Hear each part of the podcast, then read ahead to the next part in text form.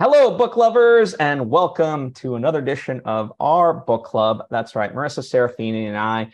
Today we are dissecting Imagining Argentina, a novel by Lawrence Thornton, as it says so on the cover. And uh, just to orient those joining for the first time, each and every month, Marisa and I read a book and then we talk about it. So we're going to talk about the context of it. We're going to go into the spoilers of it.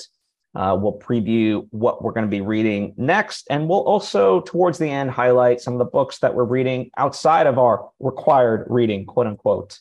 And as always, we invite you to participate. You know, check out at this point uh, quite a number of episodes that we've done, a year, year's worth. So one per each month certainly is there. Um, we accept recommendations and stuff like that. So we want this to be a participatory, participatory sort of a thing. So, mm-hmm. just for some context, and then I'll kick it to you. Um, Imagining Argentina for me, it was this book that, you know, each month we select a book. You know, I select one, Marisa selects one. So, this was my book. And very much so, I walked into my local bookstore, the Iliad, uh, shout out to them. And, you know, I very much judge a book by its cover. I just saw this. It has a, if you're watching on the video side, it has a very interesting design. You can, of course, uh, Google the title. And so I was like, all right, I don't know what this is, but this is intriguing. And yeah. Argentina is a country that I'm fascinated by. I don't know too much about it, but it was literally a to- coin toss between Colombia and Argentina as far as where I was going to film my second movie. So we went with Colombia. So Argentina's kind of been on the back burner in terms of getting me going. And yeah, that's the reason I selected this. But before I give any of my thoughts on the actual book, I want to toss it over to you, Marisa. Yeah, I mean, I had never heard of the author, um, Lawrence Thornton, but it's so funny when I was mentioning that I was reading this book to my dad. He was like, "Oh yeah, I I definitely recognize the name." I was like, "Oh, okay, so maybe it's just the different generations." I mean, this book was written what the seventies, so um, it's I think older, 87, 87. yeah, eighty seven, about the seventies. Um, it's an older book, not quite uh in my purview uh, usually but like you said, very colorful. Um, and I actually bookmarked and and marked up this book of where like the the visual aspect. I I really enjoyed the visual aspect of this book. Like I could quote unquote to be totally punny um, imagine all these situations um, once we get into the the stories and the recollections of um, telling people's tales and stuff like that but it was so beautifully written out. I could visually see it in front of me.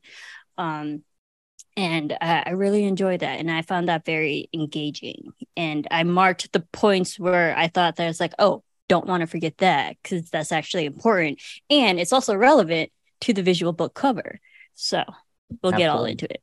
I did enjoy this. Uh, I, I think had we not read 100 Years of Solitude beforehand, um, and that really introducing the magic realism that we find that recurring literary theme that we find within Latino, um, you know, culture in that way, I would have been lost, more lost in this book.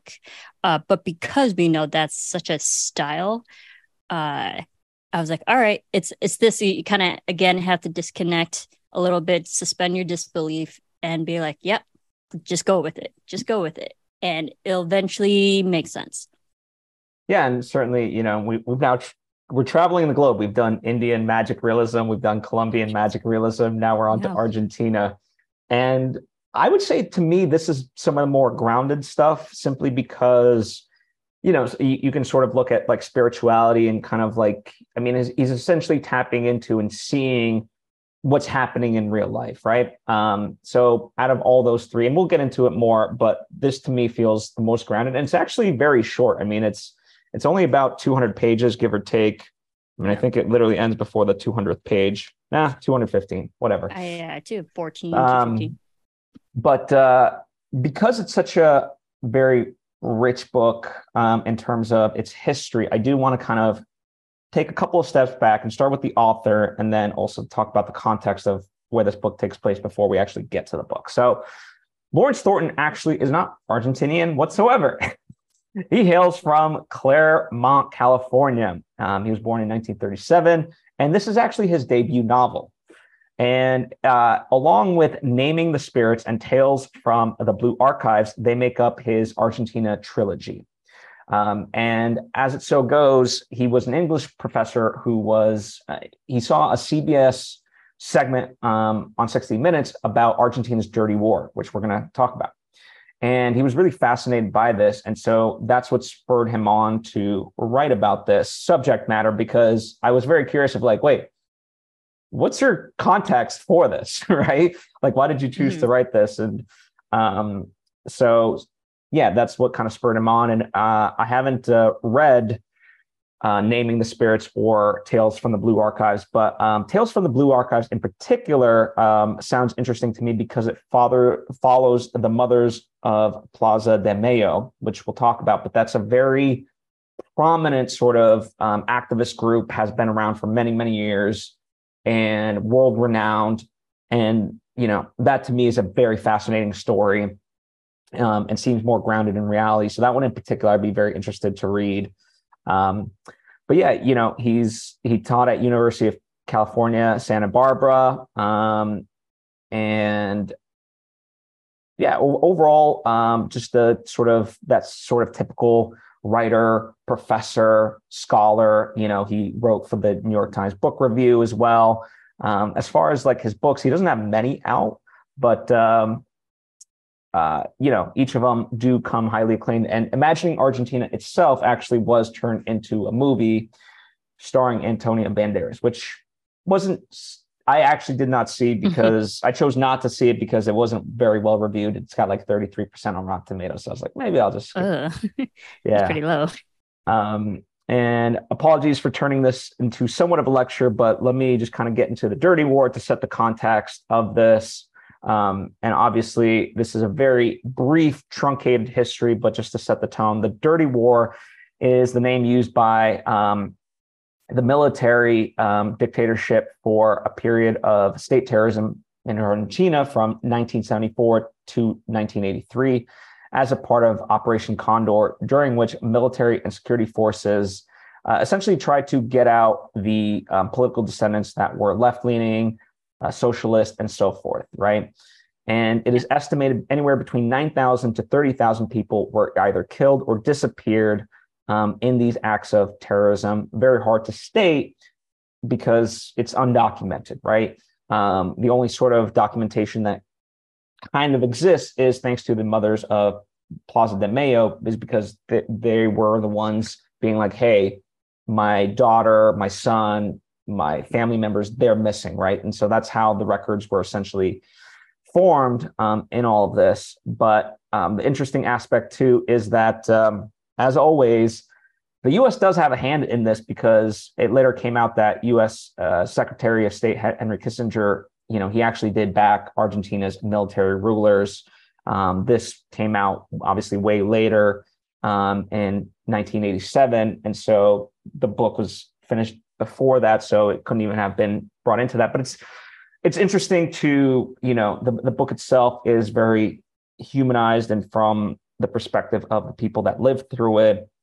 But it is interesting to one of the reasons I love books like this is it, it forces you to think about the larger context of our world, right? Mm-hmm. And you can certainly make similarities to past, present, and future. Um, and so that'll be exciting to sort of touch upon. So yeah right and i think that's uh yeah um just thank you for that that brief update about the you know the dirty war because the 80s uh, there was a lot of political warfare going on. We had you know that and you know the iran contra affair um, um so like we had a lot of political um upheavals it de- definitely during the reagan administration. And then like this is like still around the same time um so and like and those were like all different countries and um, all over the world. So um, politics were definitely, definitely a timely thing.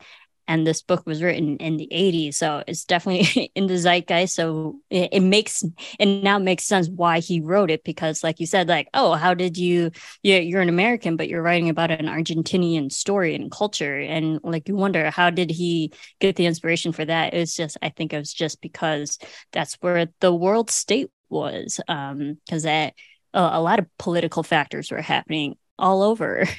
So, and I think it, um, I, I, think he did a good creative way of being like, oh, how can we get into the minds of people who who are actually going through that or who went through that? Like, if we had a way to connect ourselves into literally the the trauma of like what's happening during these wars, um, it, it kind of gives a reader and just people's insights of like, oh, maybe we can like maybe understand what they're going through a little bit, and you can see that in this writing.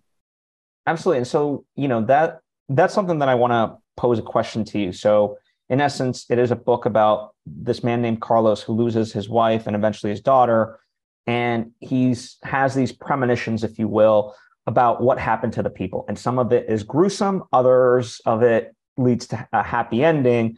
But overall, to me, the theme of it is the importance of telling stories and that art and storytelling is not meaningless and so forth. But you know, using that did, was that sort of your central theme? Because I know you gravitated towards the imagery, but if not, what was it?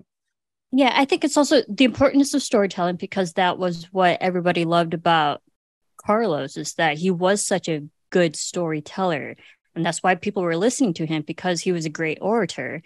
And we know this was like still when internet wasn't around, cell phones weren't around. Like the only way to really get like news across was via word of mouth or television. And we don't really have technology in this book. So it's really just the the form of communication from person to person. And that the fact that this became a bigger problem and was affecting so many different people. But he was connected. This one seemingly random guy was connected to everybody and he was such a good communicator people listened to him um there it says a lot when someone can actually like get a point across and people listen and engage and that was the importance of Carlos because it's like, no, something's happening here. Someone believe me. And you could tell that because he was such a good communicator, you know, he wasn't lying. So there, there was like credibility and truth to him, and people kept going back to him. And he was causing enough stir, like, oh, maybe we should take him seriously. Yeah, and certainly, you know, there was enough indication here and there that that justified his um, premonitions as being true. And the interesting part too, you know, in terms of the communication, yes, you had television stuff like that, and you had newspapers, but those were mainly controlled by the government. And certainly his wife, she wrote for the newspaper, and sh- the reason why she disappeared was she she wrote something that they did not like. And so, right. in going back to that sort of primal, you know, face to face interaction, um, yeah, it, it, just something about that is, I don't know, I found it very intriguing especially as like passing down stories, right? Because there's the family who had survived the Holocaust and the importance of like just telling stories, you know, as a way to remember people, you know, mm-hmm.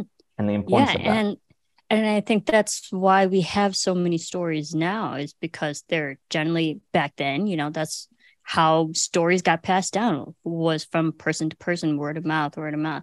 And like you said yeah the the wife was um a journalist. And we can see how technology and how written papers or like the media failed them because god forbid they went against the media. They they went against um they were you know uh dissenters and that that worked against them to the point where they got kidnapped. So like the only way that they could really get their truths across was only via mouth.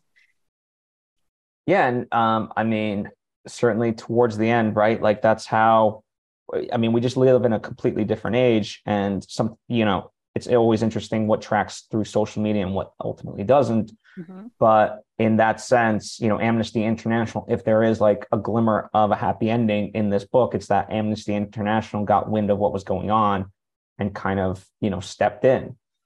Um, and but but let's let, let's dive into the wife in particular because she goes through some horrific stuff and yet she maintains her humanity and her unwavering nature. So I wanted to, you know, right. I want to get your thoughts on her because she goes she goes through a lot.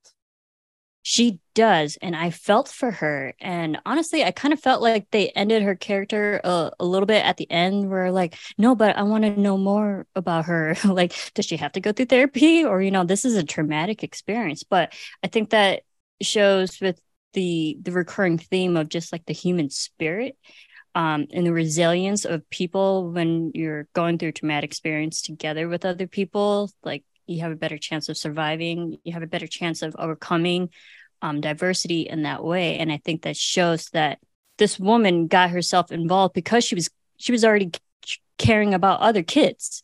Um, these missing kids, she was already invested. Hey, she knew something was wrong. She got involved, and unfortunately, but I think it's because I think that was her character. Like she was already a caring person. So you can tell she's already like more emotionally stable or more emotionally mature.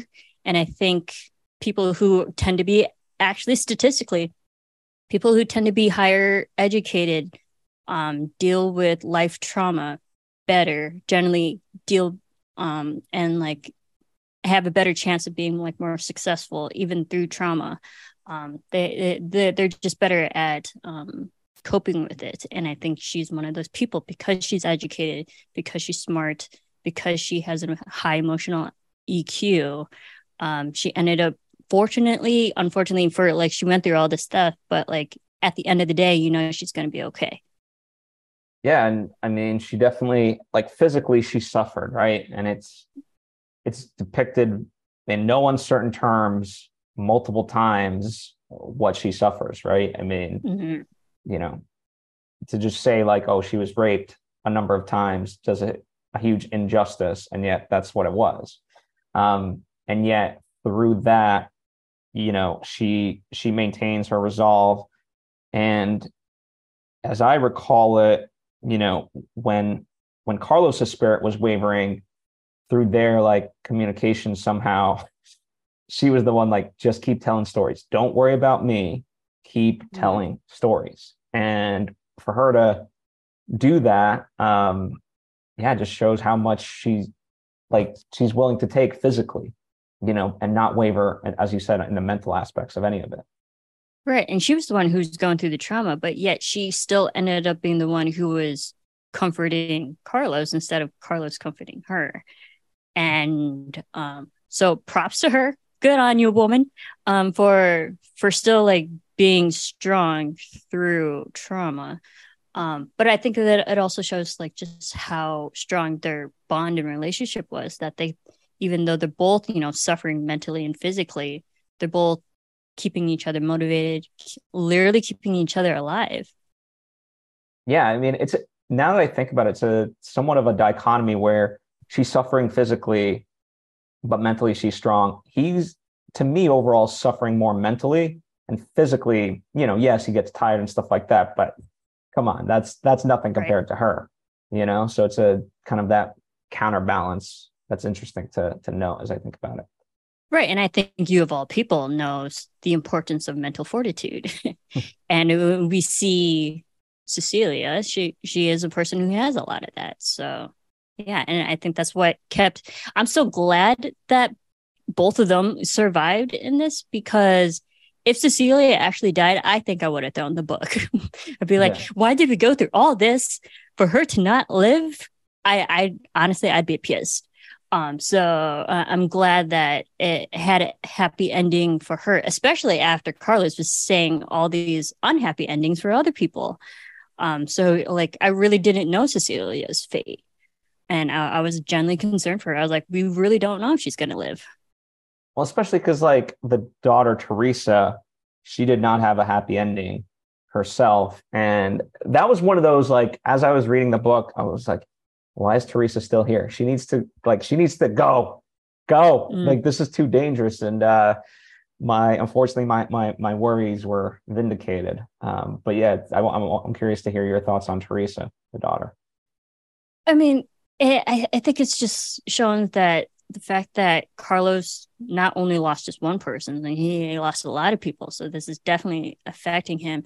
And it's he lost two women too. And I, I think not to say like that losing men is also important or it's like not important, but the fact that it's a it's his wife and daughter, it's like literally his whole family. Um, that's all he has left other than himself.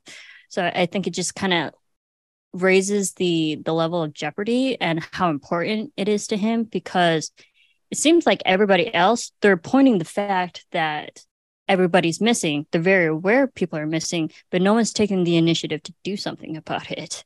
Or, and like while I was reading, I was like, are you witnessing these people missing or are you just literally realizing they're missing? I was like, if God forbid you're actually seeing someone get kidnapped, like, are you actually like fighting against them and like trying to like hold them? I was like, cause me, I don't know, me as a fighter, I would fight back. Um, so for Carlos to have two people missing, it's like no, he he's the only person who's actually like actively telling other people and doing something about it. And he's actively making the search for people because I just kept feeling like everyone's like, yeah, these people are missing, but I'm not doing anything about it. Yeah, and you know, um, there is there's certainly a theme of just the women in general being the strongest among them. You know, we talked about the actual history of the mothers, um, the uh, of the Plaza de Mayo, where essentially that's where the government building was, and you know, it'd be like uh, protesting outside the White House or something like that, or Capitol, right? Yeah. Um, that's what the equivalent of that is, and you know, it was actually them that were there every every you know week, and Carlos joined them rather than him being the galvanizing force, and so um, yeah, one of the certainly when Cecilia gets taken the neighbors just kind of watch, but don't even inform Carlos really. They're like, oh, well, something happened. Right. And that's what I'm saying. It's like people are aware things are happening. I was like, are you fighting back? Are you calling the police? Are you doing something? Because I know you have telephones, or like, are you actually actively doing something about it rather than just like sit there and be like, oh, what what can we do? They're missing now. Not my problem. Like that, I think I was just more frustrated that people weren't taking the initiative and Carlos seemingly was the only one who was doing something about it.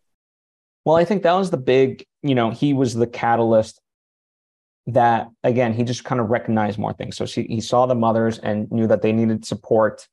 Um, and he recognized that ultimately the military themselves, they don't have the numbers and they're actually more feel fearful than we are, right? Because the power of the military in that perspective was hey you shut up you fear for your life because what we just did that'll happen to you as soon as you open your mouth. And so the resistance right um, mm-hmm.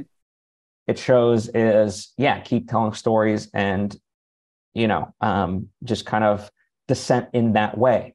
Because if, if you give in to what they're trying to then you've given them the, the power you know? Right. And like i mean and that's that's just terrorism you know that's instilling fear within a community.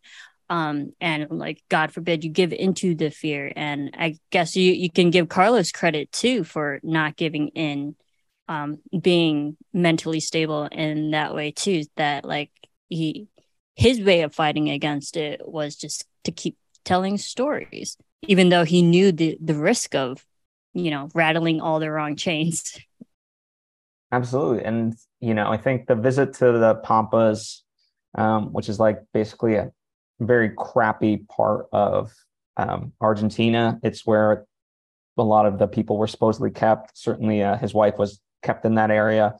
Um, you know, he has a, as grim as it is, he has a tra- transcendent experience that makes him keep going and not give up. Um, and you know, through that, he ends up meeting Solomon, which is a little bit more indirect than I'm giving it credit for, but Solomon, who is a Nazi survivor. And to me, that was a very key connection because um, that's what allowed Carlos to really realize, you know, history does repeat itself. And the way out of this is to not give in, you know? Yeah. Um, the the hope, you know, we saw a lot of that Esperanza. Um, yeah, and it, it's just terrible that like even like from this story to the Holocaust, there's only with us like what a few years, you know, a few decades. Um, and the fact that they're like so close to each other, but we know that there's hope because of Solomon. There's like, oh, there's a chance for survivors if you, you just keep pushing through. Um, they could have that that happy ending. And Solomon was like a living um, proof that something good can come out of an unfortunate situation. And then like I think he was a good person that kept when Carlos didn't have his wife, he had Solomon to also help push him. Yeah, I think you know it both highlighted the hopefulness all, all of it, but but it also in an interesting way it showed to me the fragility of how easily this stuff can happen. I mean, I don't want to go down too far a rabbit hole, but like certainly, you know, plenty will argue that there's indicators of all of this, not necessarily people getting kidnapped, um, certainly not on this level, but like that even within the US, like there's movements happening and it's not good, right? And so yeah. I think that bifurcation to think that uh, you know what the Nazis did and stuff like that. Oh, that'll never happen again or whatever. And it's like, eh, it, mm. it can happen pretty easily. Unfortunately, it can happen again in a different way. It's like paint a different color and call it something else, but it's still like the same. You're still instilling discrimination and fear. And it, it might not be against the Jews, but it's against a political race. So, I mean, call it a different color. Um, but the the the end result is the fact that it's like there's this major injustice happening and it's affecting a, a large amount of people that don't deserve this. And it is it's called something else but it's still again history repeating itself. It's like what can we do to fight against that? Um, we know that we people came out of the holocaust so we know that people can come out of this. Yeah and and it really is like i said i mean to me just the storytelling aspect it really is that aspect that no matter what happens stories are important. Um, you know whether someone lives or unfortunately dies the memory of keeping that alive is equally as important as the event itself if not more so because the event happens in the blink of an eye but with the story it can be repeated multiple times and a lesson can be gleaned from it um, real quick, I, I do want to mention that uh, the story is not told through Carlos's perspective. It's actually told through Martine, who is our narrator. Mm-hmm. And I like that disconnect because, uh, you know, we don't quite dive into the mind of Carlos, and yet we dive pretty closely because we imagine it's relayed from Carlos. I mean, multiple times Carlos does speak his mind to Martine. So I just want to touch upon that and get your perspective on the structure of it, if you will. Right. But I think it's very fitting because like we're getting another story. mm-hmm. We're getting a story that's passed on from Carlos. And had that story not been told properly, then you know, like and you know, if you played the telephone game, details change, things are different from what it originally started.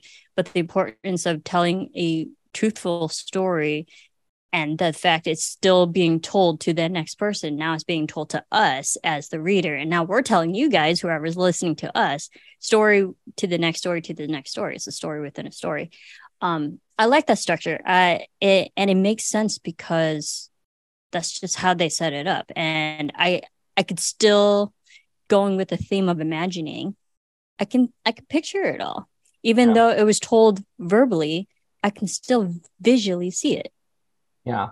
And certainly, you know, storytelling becomes ultra important because Carlos decides to put on this play um, honoring essentially all those lost.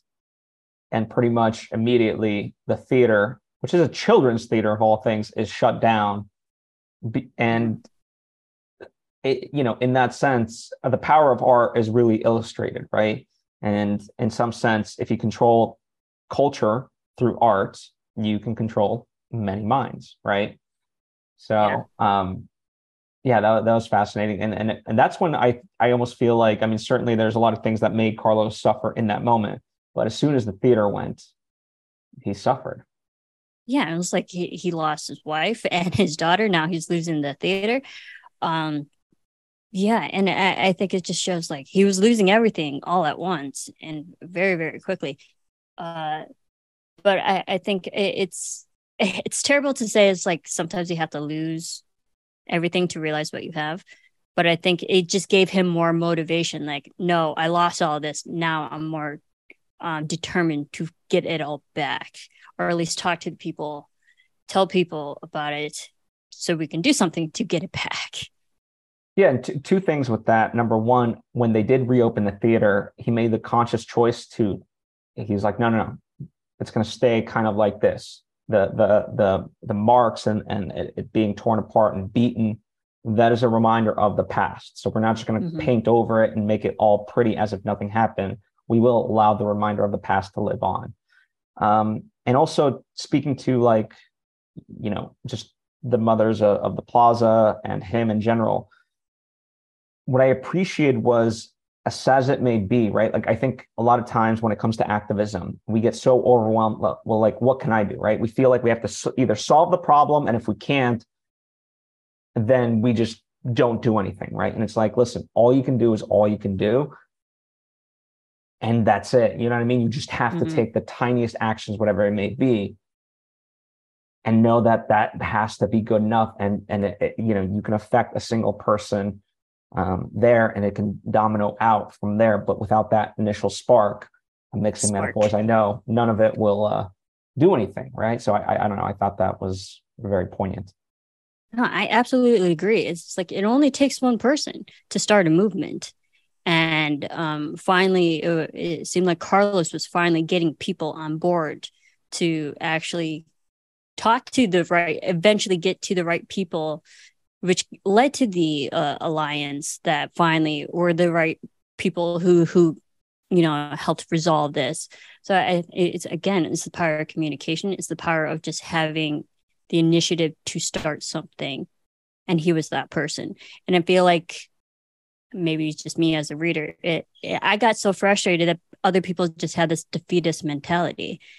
But carlos wasn't wasn't that. He's like no let's do something. And like i tend to gravitate towards people who take the initiative yeah absolutely um, i'm curious speaking of that i do want to touch upon the ending because it seems like a very bittersweet ending. On the one hand, you know, things, you know, people are reunited as best as they can be. Certainly, at least Carlos and his wife Cecilia are.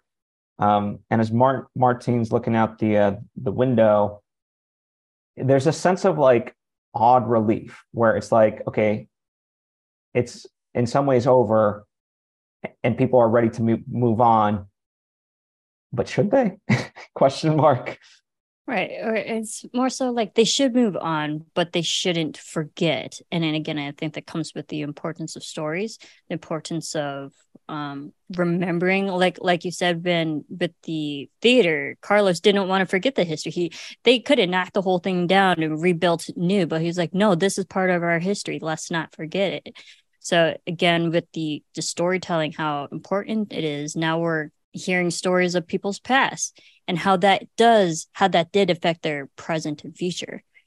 Um I, I think it's just like the o to know they these people didn't die in vain.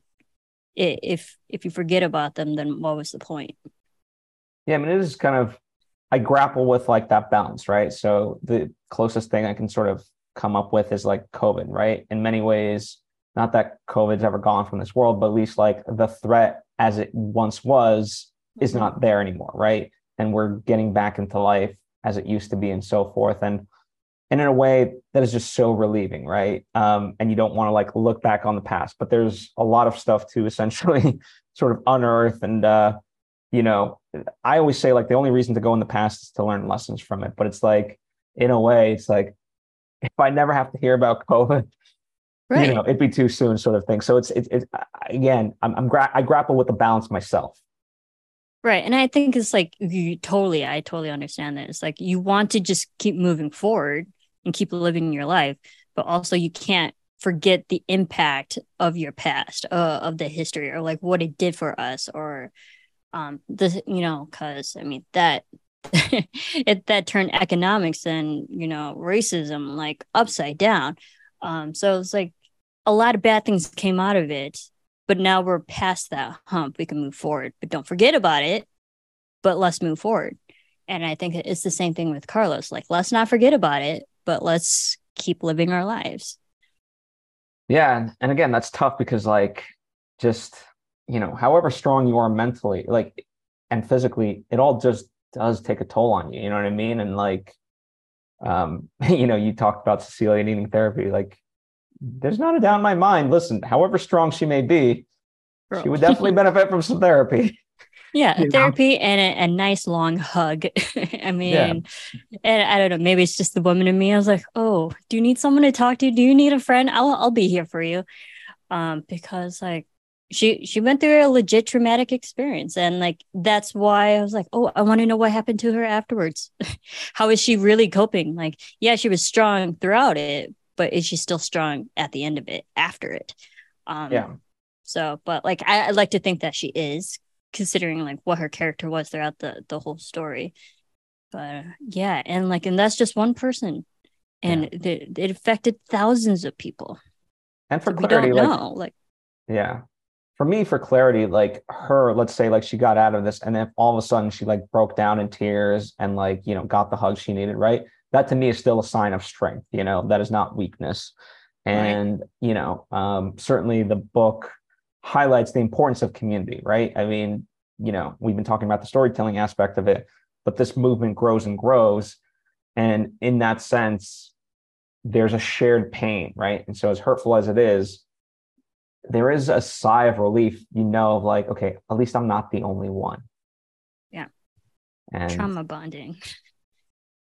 In a way, yeah, it really in is. a way, yeah. um, I don't know. Yes, you're correct. yeah, but like, I guess I guess the question is, would you rather not trauma bond? right. You know what I mean?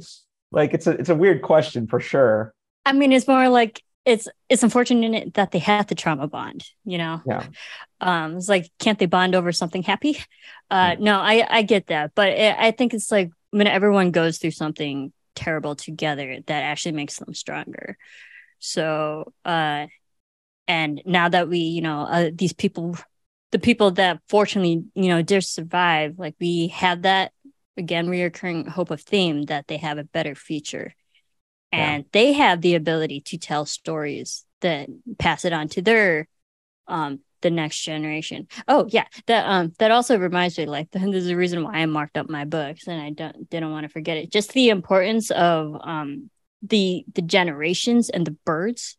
Mm-hmm. Um I don't know if you wanted to talk about yeah, that because like the the cover we we do have the parrots and um the different Argentinian birds that you find, but um what I really enjoyed about this is that uh, in the Latin culture, um, that birds tend to be uh, have the spirit of past descendants, um, and the importance of names, the importance of family, and we have to take care of them because they'll keep coming back to us. Um, and if we don't, if we cage them up, if we lock them away, like they will die. Um, so like just the the metaphor of um, keeping stories going, keeping descendants, keeping the importance of names being passed down from generation to generation, and story to story. Um, I like that.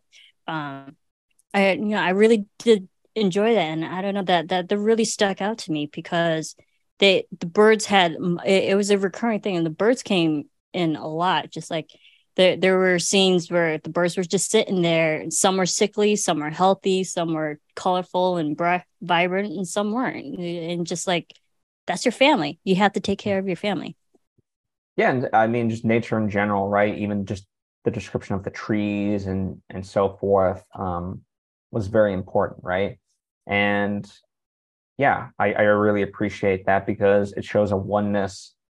And, you know, certainly from Carlos, like he was essentially able to tap into that um, aspect of it. And that's what revealed the truth, you know, like in a sense, nature can reveal a lot to us. We just choose not to listen in many ways. Mm-hmm. And, um, you know, the aspect that uh, as I really thought about it, um, you know, trying to put myself in as much as possible into the shoes that that are there, right? um, I think that the hard part, right, when in trying to build a community is you have to have the time, right? Even story and and in a sense, like them making the time to tell stories and, and sitting there and so forth, you know, is a conscious act, right? But amidst essentially just trying to survive day to day, right? Like when I look at our modern lives, um, you know, I know so many people that would be willing to help and vice versa. But it's like most of us are like just honestly just trying to get through our day. you yeah. know what I mean? Right. And so that's the difficulty of all of it. Um, is just you're beaten to a pulp by just call it the system what you want. And yeah, that's what makes it hard, unfortunately. Yeah. You, you and, have to fight in spite of that. That's why you have to applaud Carlos because despite being tired, despite everybody else's mentality being like, there's nothing I, we can do, he's like, no, let's do it. You know, he he had and and you know, fortunately he had Cecilia, he had Solomon to help also push him because there he had his moments where he almost gave up too. So, you know, it only takes one person. And it's interesting because Martin himself was skeptical a lot of times. He's like, is this guy just driving himself insane thinking that Cecilia's alive? Like, what if she's not right. alive? Or like, or you're literally just imagining this just to as a self-soothing mechanism because you're in such denial that your wife is dead that you're imagining she's still alive.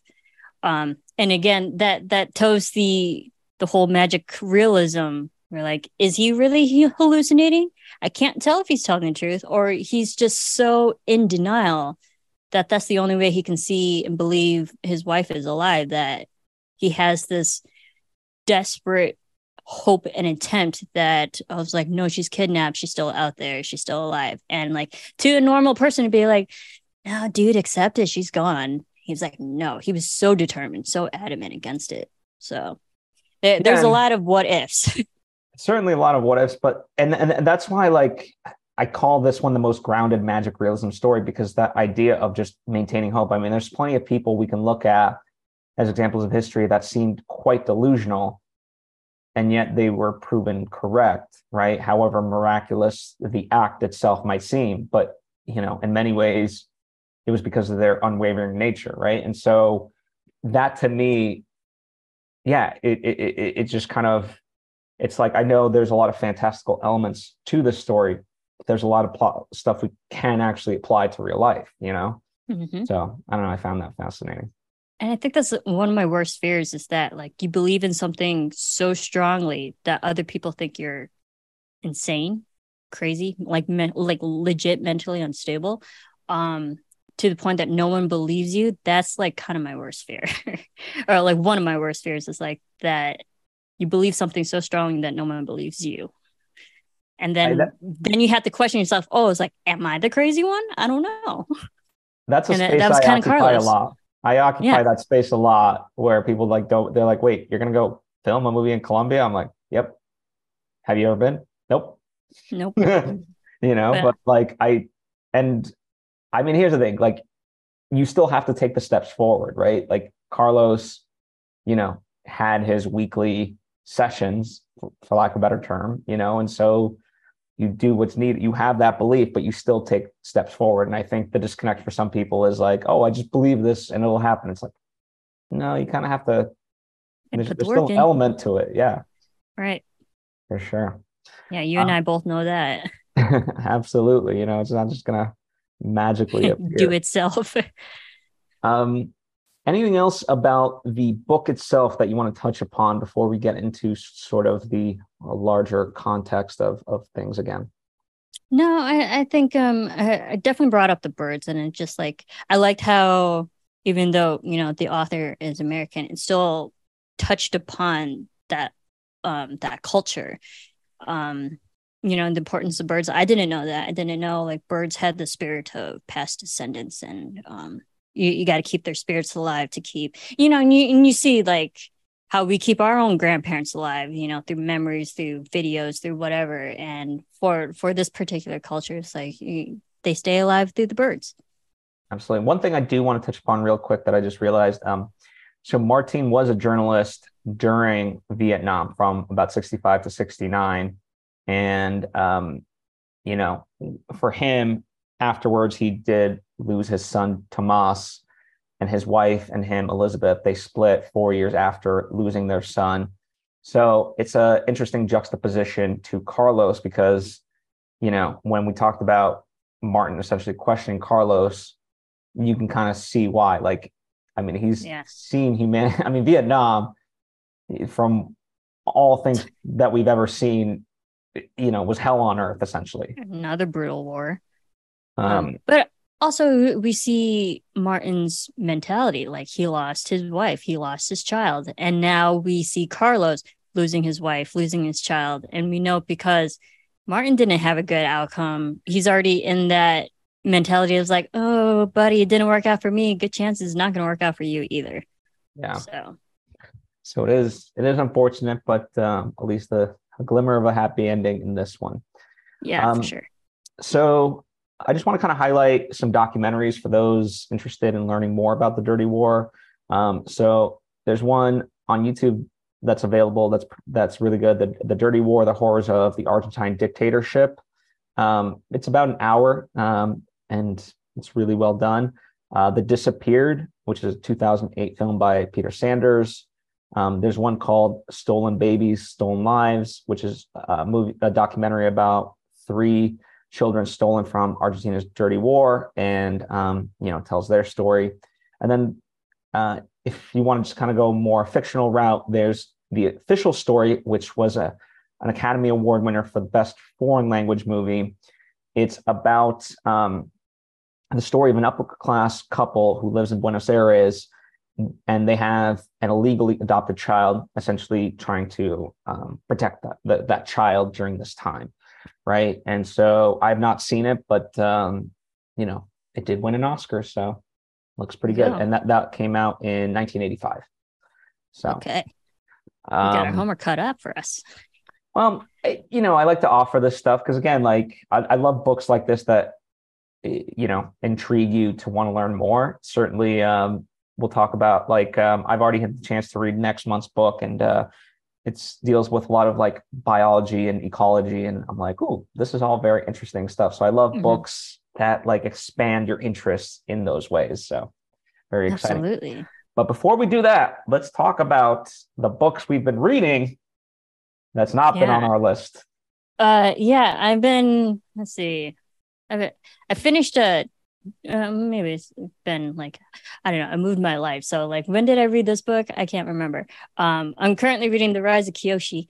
This is an Avatar, um, leg, um, Avatar: The Last Airbender story universe. It's actually one of the previous avatars before Aang. This is the Earthbender before Aang. Yeah, there's a whole series. Um, there's there's two books of Kyoshi's Avatar, and then there's two books of the Airbender Yangchen, who was also the previous Airbender before uh, Aang and Korra. So um, I'm reading those uh, mostly because I've had them for over a year, but I just haven't gotten to them. And I was like, why not? I'm rewatching everything all at once, and they're just staring at me right in the face. So I was like, and then not a friend of mine told rewatching me, everything where all, all at once. But- yeah, no, not that one. not that one. Um, I've just been like rewatching Korra here and there, Avatar here and there, and then my friend was telling me to finally read these because she had already read them. And I was like, yeah, yeah, I do still have those books to read, so um, finally reading that one. And then yeah, that's that's really the only one as of right now. I, I finished um Seven Husbands of Evelyn Hugo, so and that was also a Taylor Jenkins Reid book as well. So you know, a lot just things here and there. Oh, cool. Well, the one that I've uh, been reading is The Love Dog by Tamar Geller. Um, and it, it will be obvious to you, Marisa, for you, dear listener, it's because um, I've been fostering a dog. And so wanted to kind of reacclimate into, you know, how to essentially take care of a dog. And this- that was an excellent book. And then other than that, um, you know, just kind of trying my best to move forward on on certain creative projects. So I've been like looking at visual companions, so like the Lord of the Rings Fellowship companion, uh, the go. Return of the King visual companion. Um, we've got Final Fantasy, and then we've got the Batman by Matt Reeves. You know, the art of that, and so you know, not a lot of reading, but just amazing, cool pictures. So Yeah, visuals. That's visual reading. I I count that as reading. Um, yeah, I've been honestly, I've been reading a lot of fan fiction of other stories too. So I did I do that in between. Um, yeah, right on. cool. Well, do you want to introduce next month's? yeah. Our next month is Barbara Kingsolver's Prodigal Summer. It's still technically summer by the time we read this book. Phil, you've actually read most of this so far. I have yet to read it, so you might actually have better insight to it than I do. But I, I'm I'm excited to read it. You know, it's stories of like three different characters, and they're intertwined um, in the backdrops of the Appalachian Mountains. So Yeah, it's a Yeah. it's a fun book. Um, you know, it's it's one of those you kind of have to trust where it's heading, but by doing so, the trust is um, uh, it's it's given, it's provided, you know, it's it's rewarded. So I really I really appreciate where it goes and, and what it reveals about humanity and and so forth. So really great book. Yeah. And then um, we're gonna do this uh, in September, but that's because by the time we actually record it, it'll be like the end of September, and so right around we'll be getting into Halloween season. So we're gonna do Hocus Pocus and its sequel. Like like that's literally the book. So like uh, free form, you know, novelized Hocus Pocus, and then wrote a sequel, which is not the same as Hocus Pocus 2 on Disney Plus. So it'll be fun to um, you know, I've already read it.